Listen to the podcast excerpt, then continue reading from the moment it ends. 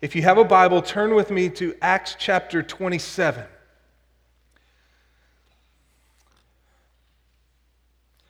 And again, happy Mother's Day. I, I had the wonderful privilege of being able to preach my mama's funeral, and um,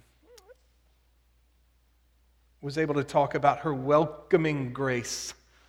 My mama was a very, very kind and generous uh, and hospitable uh, woman. And boy, when you'd bring friends home, or when we would go home as family, you could always expect pound cake and chocolate, chocolate pie and banana pudding and good old stuff, and especially mama's hugs.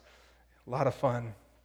I also talked about her spiritual nurturing in my life. When I was twelve years old, I went to my mama and talked to her about Jesus, and she led me to faith in Christ. When I was sixteen years old, for Christmas, she got me a Charles Ryrie New American Standard Study Bible, and I began to read that Bible as a sixteen, seventeen, eighteen-year-old. Now I'm forty-five years old, and what I have right here is a Charles Ryrie New American Standard Study Bible. Still using the same old Bible, not the same one, but the same one that she got me started on. When I went off to the University of North Texas, she gave me a little book on memorizing Scripture. You're going to need this, Mitch. And it became, not only reading my Bible, but memorizing Scripture became just an incredible part of my life. Uh, she bought me my first set of commentaries. Some of you old-timers will remember the J. Vernon McGee commentaries. And my mama bought me a set of those. She bought me my first set of Charles Haddon Spurgeon sermons.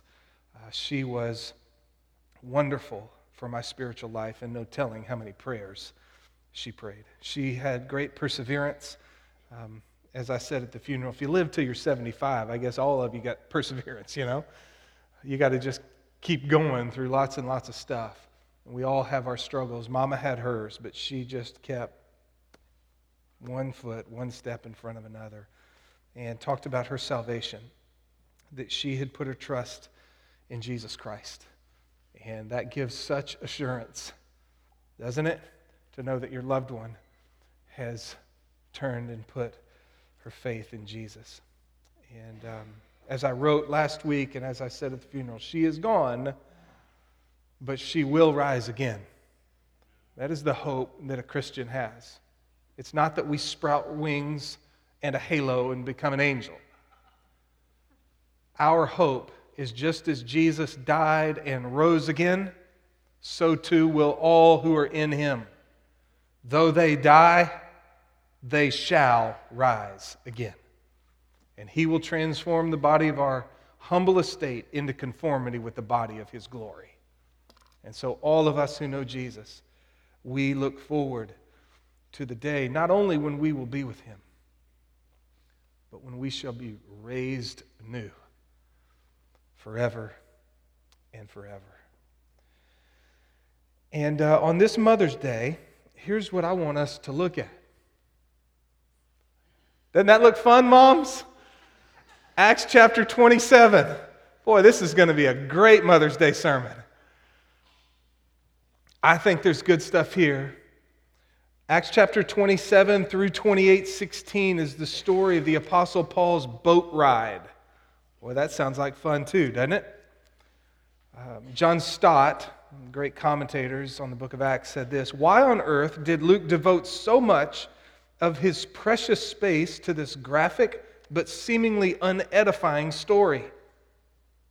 To be sure, his reputation as an accurate chronicler is enhanced by it, and his portrait of Paul in a crisis situation is helpful, but still the length of the narrative seems out of proportion to its value." And if you look at chapter twenty-seven, it's a long chapter. And it's just, if you will, the details of his boat ride. From Caesarea, he was in prison in Caesarea, all the way to Rome. If you look at the end of chapter seven, twenty-seven, way over there. "And so it happened that they were all brought safely to land." And then in twenty-eight fourteen, "And thus we came to Rome." What do we make of it? Is it a seemingly unedifying story? Or does it have something special for all of us, and indeed moms as well? I certainly think it does.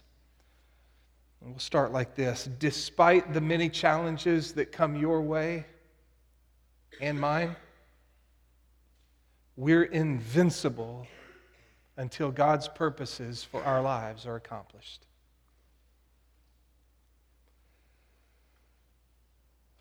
The Apostle Paul, in chapter twenty-seven, and really the chapters leading up to this, circumstance after circumstance seemed calculated to make his coming to Rome absolutely impossible. If you remember the story from several weeks ago, this was Paul's plan. He had been in Ephesus on his third missionary journey, was going to go through these churches and collect money to bring back to the suffering churches in Jerusalem, deliver that money, and then get to Rome just as fast as he could to share the gospel with them, to help them. But he wanted to be helped by them to take the gospel all the way to Spain. That was the plan. But if you've been following with us, you know that Paul left Ephesus, collected all of the money, actually had to come back this way, made it to Jerusalem, delivered the money, but then he got arrested. He was taken to Caesarea, and here he would spend two years in prison, having to make his defense before Felix and Festus and Agrippa. And yet they asked him if he would be willing to come to Jerusalem and stand trial. He knew he wouldn't get a fair shake there, and as a Roman citizen, he appealed to Caesar, which means he wants to stand trial in Rome. And so chapter twenty-seven is the story of Paul getting to Rome. But just to recount a few and then share a few others. Paul, when he got to Jerusalem and delivered the money, was arrested. You remember that? The crowds were stirred up. They took hold of him, and their desire was to kill him. He was brought before a number of senseless trials. Before the people, he made his defense. Before the Sanhedrin, he made his defense. Before Felix, before Festus, before Agrippa. I think, among others, that Luke is showing us how Jesus went before and had five trials, and now Paul is having to go through five difficult trials. The one before the Jewish leaders was very reminiscent of Jesus before the Jewish leaders, and we know what happened to Jesus. When he was before the elders and the scribes and the Sanhedrin, it ended up in his death. Surely Paul, when he was brought before them, was not sure what would happen to him. But he was released from that. Then a plot was formed against him to try to kill him. But a little birdie, if you will, told Paul's nephew about it, and things were able to settle a bit. He was imprisoned in Caesarea for those two years. After that, before Felix, before Festus, before Agrippa, another threat to assassinate him. They wanted to bring him to Jerusalem, and their desire on that trip from Caesarea to Jerusalem was to ambush him and to kill him. And so time and time and time again, the circumstances are just rough.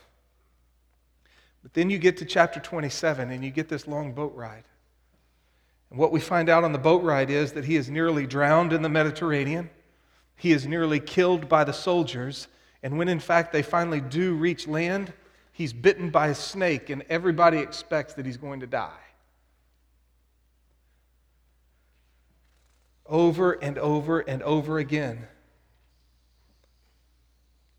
Paul's life is seemingly in trouble. And Luke in chapter twenty-seven focuses in on the storm. And here's what we need to know about the storm at sea. In the Bible, the sea is a place of chaos. It's the imagery of evil. It's out of your control. And often it is a symbol of evil powers in opposition to God. And so as we read about this voyage, and as we see the storm, and we see the contrary winds time and time and time again, what we're meant to understand, as many have said, that the issue here is not the forces of nature, water, wind, or even the snake later in the story, or the machinations of men, the schemes and the plots and the threats to take Paul out. What's at issue here, probably in chapter twenty-seven, are the demonic forces at work to try to take Paul out. And this is just the same old story that we've seen all throughout Scripture. If you've read the Bible, if you've been to Sunday school, maybe you remember. Pharaoh tried to take out Moses. Later, it would be Haman who would try to take out and annihilate the entire population of the Jewish people. It would be Herod the Great who would try to murder the baby Jesus and take him out before his work even began. It would be the Jewish leaders and the Sanhedrin who would try to put a stop to the early church before it ever really got going. And now here, it is Satan trying to take out the Apostle Paul before he can proclaim Christ in Rome and most likely before Nero. To be an ambassador of the gospel in the most important city in the world at that time. This is the last-ditch effort, if you will, of Satan. And yet, what is incredible in the story is that Paul made it to Rome. And it wasn't simply his perseverance, but it was Jesus' providential care. All along the way, with all of these threats, with all of these schemes, with all of these forces arrayed against him, time and time and time again, Paul was delivered. In Acts chapter twenty-six, verse twenty-two, he said, "So having obtained help from God, I stand this day."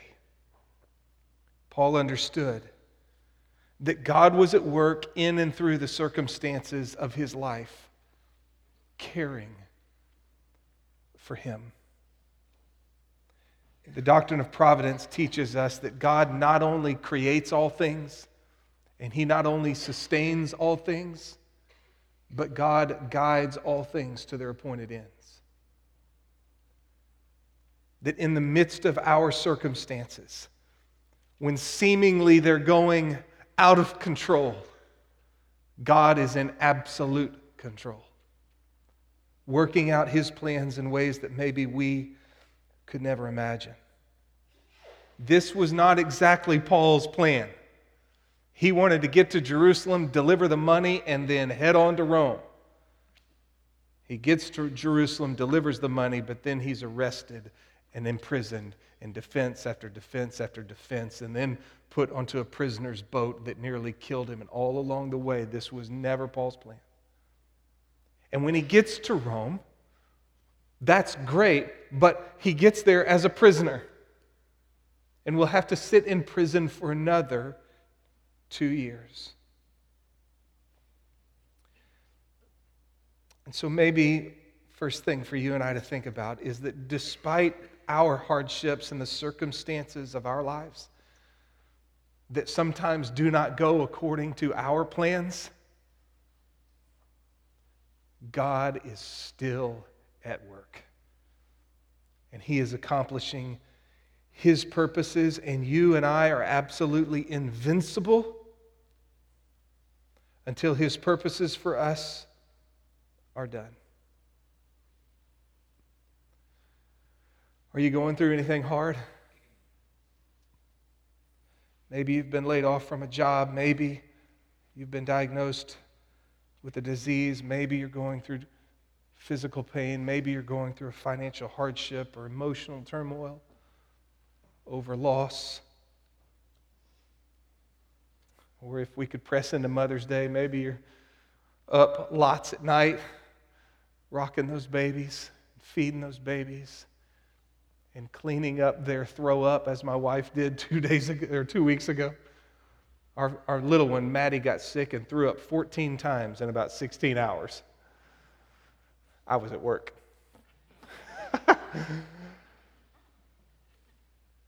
You're spending those countless hours playing with them and loving them and teaching them and disciplining them, and you're just going, man, this is not necessarily how I had everything planned out. Sometimes raising your children goes just absolutely wonderful, and sometimes it's really, really hard. The highest of highs and the lowest of lows.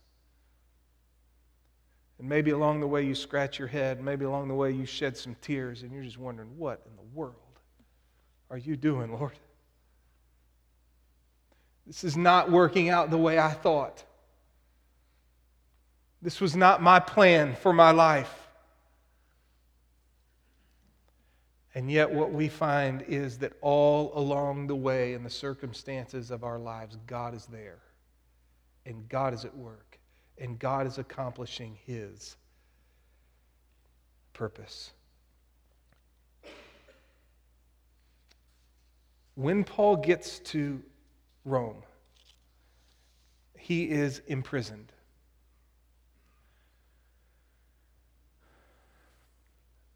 He's been in prison in Rome, in Caesarea for two years. He's been on this boat for several months.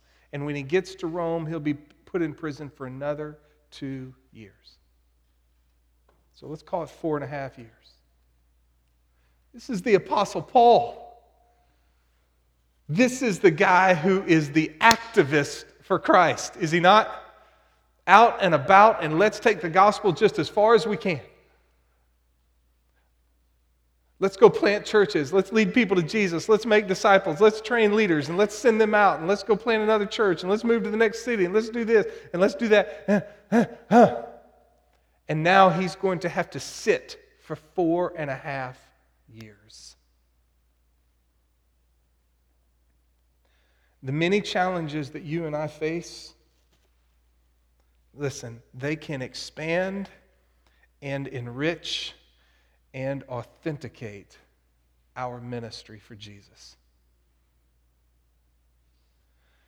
Think about the Apostle Paul and the expansion of his ministry. If we think just about when he came to Rome and sat in prison for two years, Luke tells us that he was able to welcome visitors to him. And we know from what he writes in the book of Philippians that what he did when he welcomed those people is that he shared the gospel with them. And also he had these Roman soldiers that were with him at all the t- all the time. And the book of Philippians tells us that those Roman soldiers heard the gospel over and over and over again. And the expectation is, we're not exactly sure about this, but in because of this, the circumstances of Paul's life, he most likely was able to share the gospel face to face with Nero. In fact, in chapter twenty-six,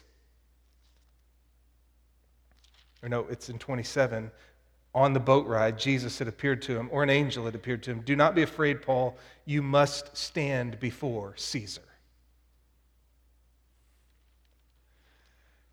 Had Paul taken that gift to Jerusalem and everything gone just absolutely according to his plans, Paul would have delivered the money and hopped on the next boat and made it to Rome, and probably never would have had access to Nero. And yet, for all of the hardship that God made him go through, most likely he got to stand face to face and not only proclaim the gospel in Rome, but proclaim it to the Caesar of Rome.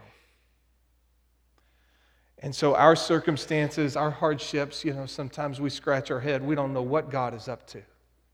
But it may well be that He is expanding our ministry in ways we could never even imagine. Mamas with those little kiddos, the ministry that you get to have with them, it's just off the charts. And maybe when you're raising those little babies and it's not going so well and it's just hard and you're like, ah! But also in those years of the time when you're meeting other moms and you're getting together and you're meeting them at the at the playground there in the neighborhood, and you get to meet new moms, and all of a sudden you get an opportunity to share the God. God just can expand our ministry in ways we'd have never imagined, and it's in the midst of our hardships sometimes that He does it. Maybe it's through cancer. Maybe it's through a loss of a job. Maybe it's through the loss of a loved one that you get an opportunity to expand your ministry and tell others about Jesus, that maybe you would have never had that opportunity had the hardship not come your way. So God can expand our ministries in the midst of our challenges and hardships. Number two, He can also enrich them. Again, this is Paul the apostle. This is Paul the missionary. This is Paul the church planner. This is Paul the leadership developer. This is the go, go, go, go, go. And now he's having to sit, sit, sit, sit, sit.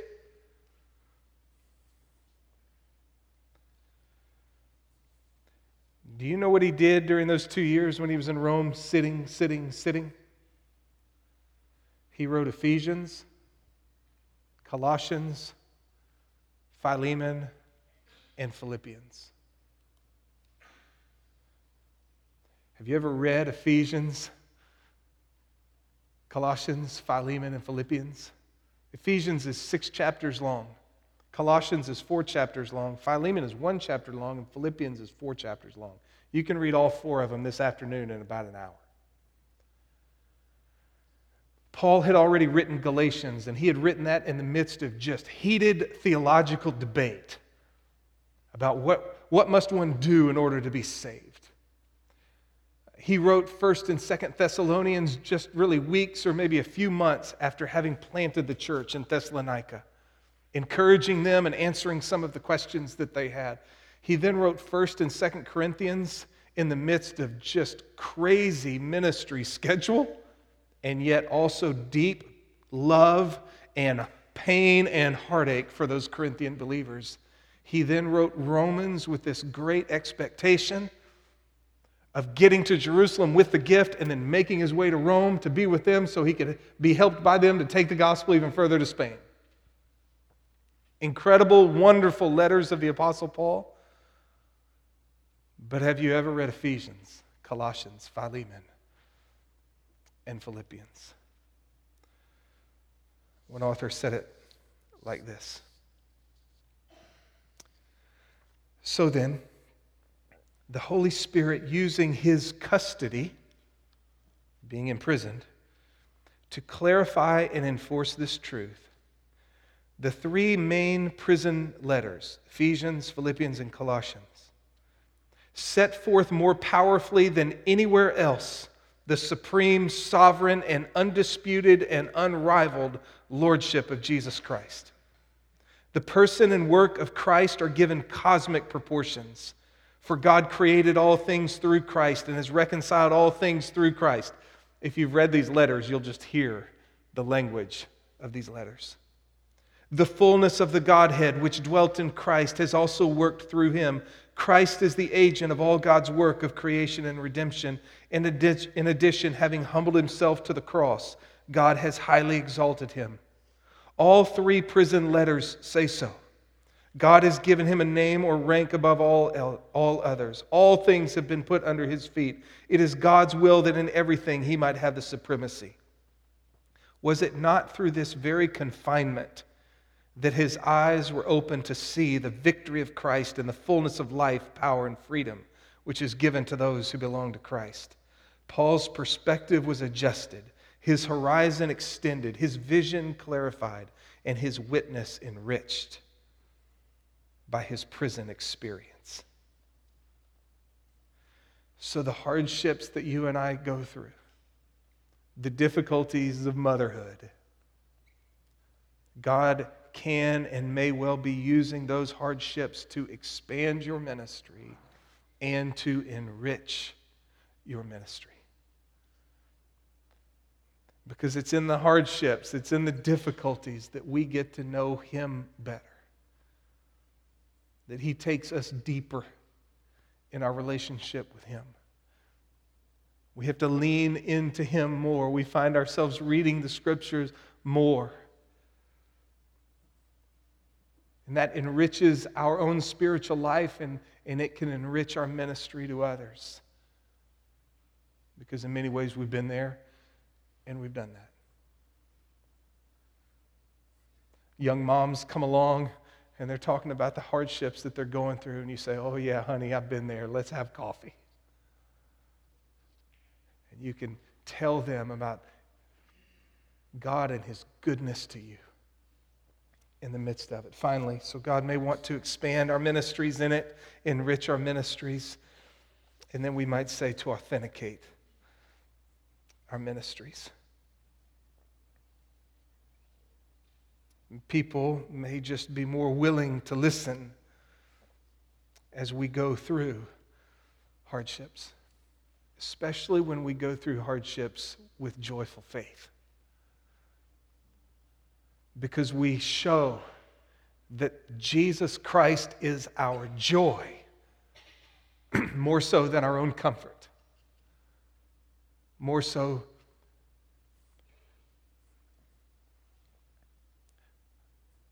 I'm at a loss of words, more so than um, than our comfort, than our blessing. We trust him in the midst of it.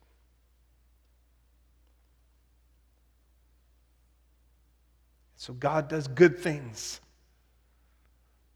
When we take a look at our plans, and he has a whole different plan. And it's not the way we would have worked things out. It's not the path we would have chosen.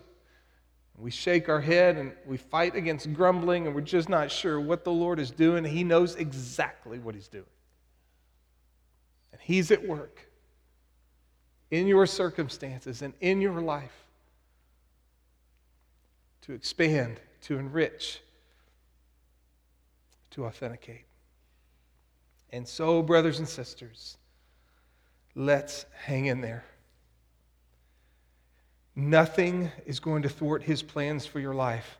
I don't know if you remember, but several chapters ago, Jesus appeared to the Apostle Paul and told him, you will see Rome. And then you get a series of forces just absolutely arrayed against that ever happening. And sure enough, you get to the end of the book, and so we came to Rome. No weapon fashioned against us will prosper until Jesus' plans for us are done. He will watch over us, he will protect us, he will provide for us, he will deliver us, until he deems it's time. He will do it in unexpected ways. He'll do it in ways we might not have chosen. But he will never leave us, and he will never forsake us. And so we trust him. We obey him. And as best we can, we, we keep our, our hands open. Lord, whatever you have for my life, I will trust you. I will follow. I will obey.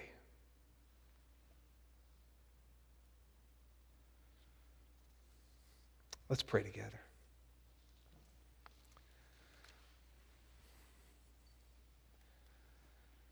Father in heaven, I know my brothers and sisters here, and I know that so many of them are going through, recently have gone through, just some hardship. And maybe not exactly like Paul's. Maybe not folks out to kill us. But just things that are difficult. Things we would have never chosen for ourselves. But Lord, we lay our lives before you. As your word says, man plans his way, but the Lord directs his steps. You are accomplishing your purposes in our lives. You are expanding our ministries, enriching our ministries, authenticating our ministries. Sometimes maybe we can see it, sometimes maybe we can't. But oh God, would you give us eyes of faith to trust you?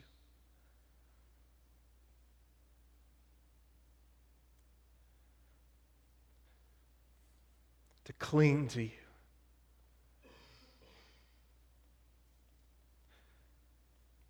to follow you, even into the unknown, with great hope. Lord, pray for mamas here that are raising up young kiddos. Would you encourage them? Would you strengthen them? Comfort them? Lord, for any of our sisters here who are longing for children, and, and in your plans, it's been not yet. Would you help them? Would you minister to them? Lord, for we children, we think of Proverbs thirty-one, her children rise up and bless her. May that be us. Blessing our mamas, encouraging our mamas, thanking our mamas. For we husbands and we dads, um, her husband also saying, many daughters have done nobly, but you excel them all. Lord, help us to be encouraging men to our wives and to the mothers of our children. And Lord, again, any who may be here today who do not know Jesus Christ as Savior, would you help them to understand that He is the Lord who has come to rescue sinners like them, and that in Him they can be forgiven, and in Him they can have new life. Might you draw them by your mighty, powerful Spirit to believe and trust in Jesus today. And we will pray all of this in Jesus' great and holy name. Amen. Amen.